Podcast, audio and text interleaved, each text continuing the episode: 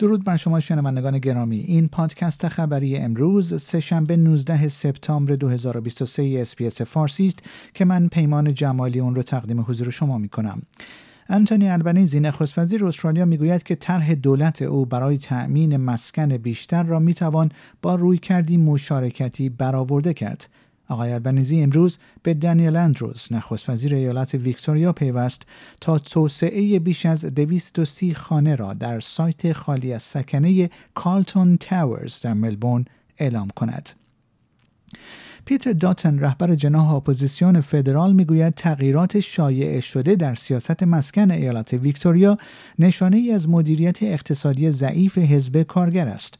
اظهارات آقای داتون در حال صورت می‌گیرد که تصور می شود که دولت ایالت ویکتوریا نیز ممکن است سیاست های مانند وضع مالیات بر اقامت های کوتاه مدت مانند بی اتخاذ کند. آخرین آمارها در استرالیا نشانگر آن است که شرایط در بخش تولید با سرعت متوقف شده است. آخرین شاخص ترکیبی که توسط اتاق بازرگانی و صنعت استرالیا و همچنین بانک وست بک منتشر شده است نشانگر آن است که میزان سفارش های جدید ثابت مانده اضافه کاری و اشتغال کاهش یافته و تنها یک افزایش متوسط در بخش تولید مشاهده می شود.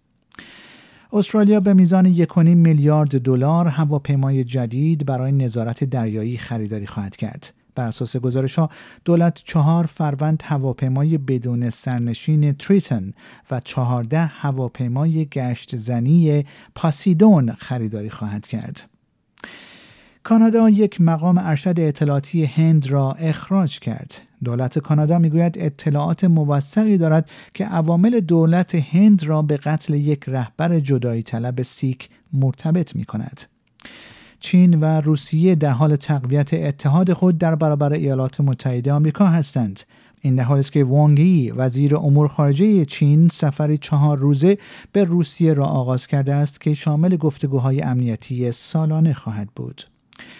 جوزف بورل مسئول روابط خارجی اتحادیه اروپا می‌گوید راه حلی برای مناقشه اسرائیل و فلسطین بجز راه حل دو کشوری وجود ندارد.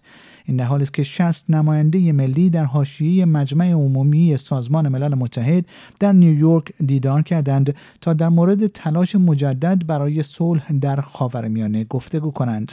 این نشست با همکاری وزرای خارجه مصر، اردن، عربستان سعودی و دبیرکل اتحادیه عرب برگزار شد.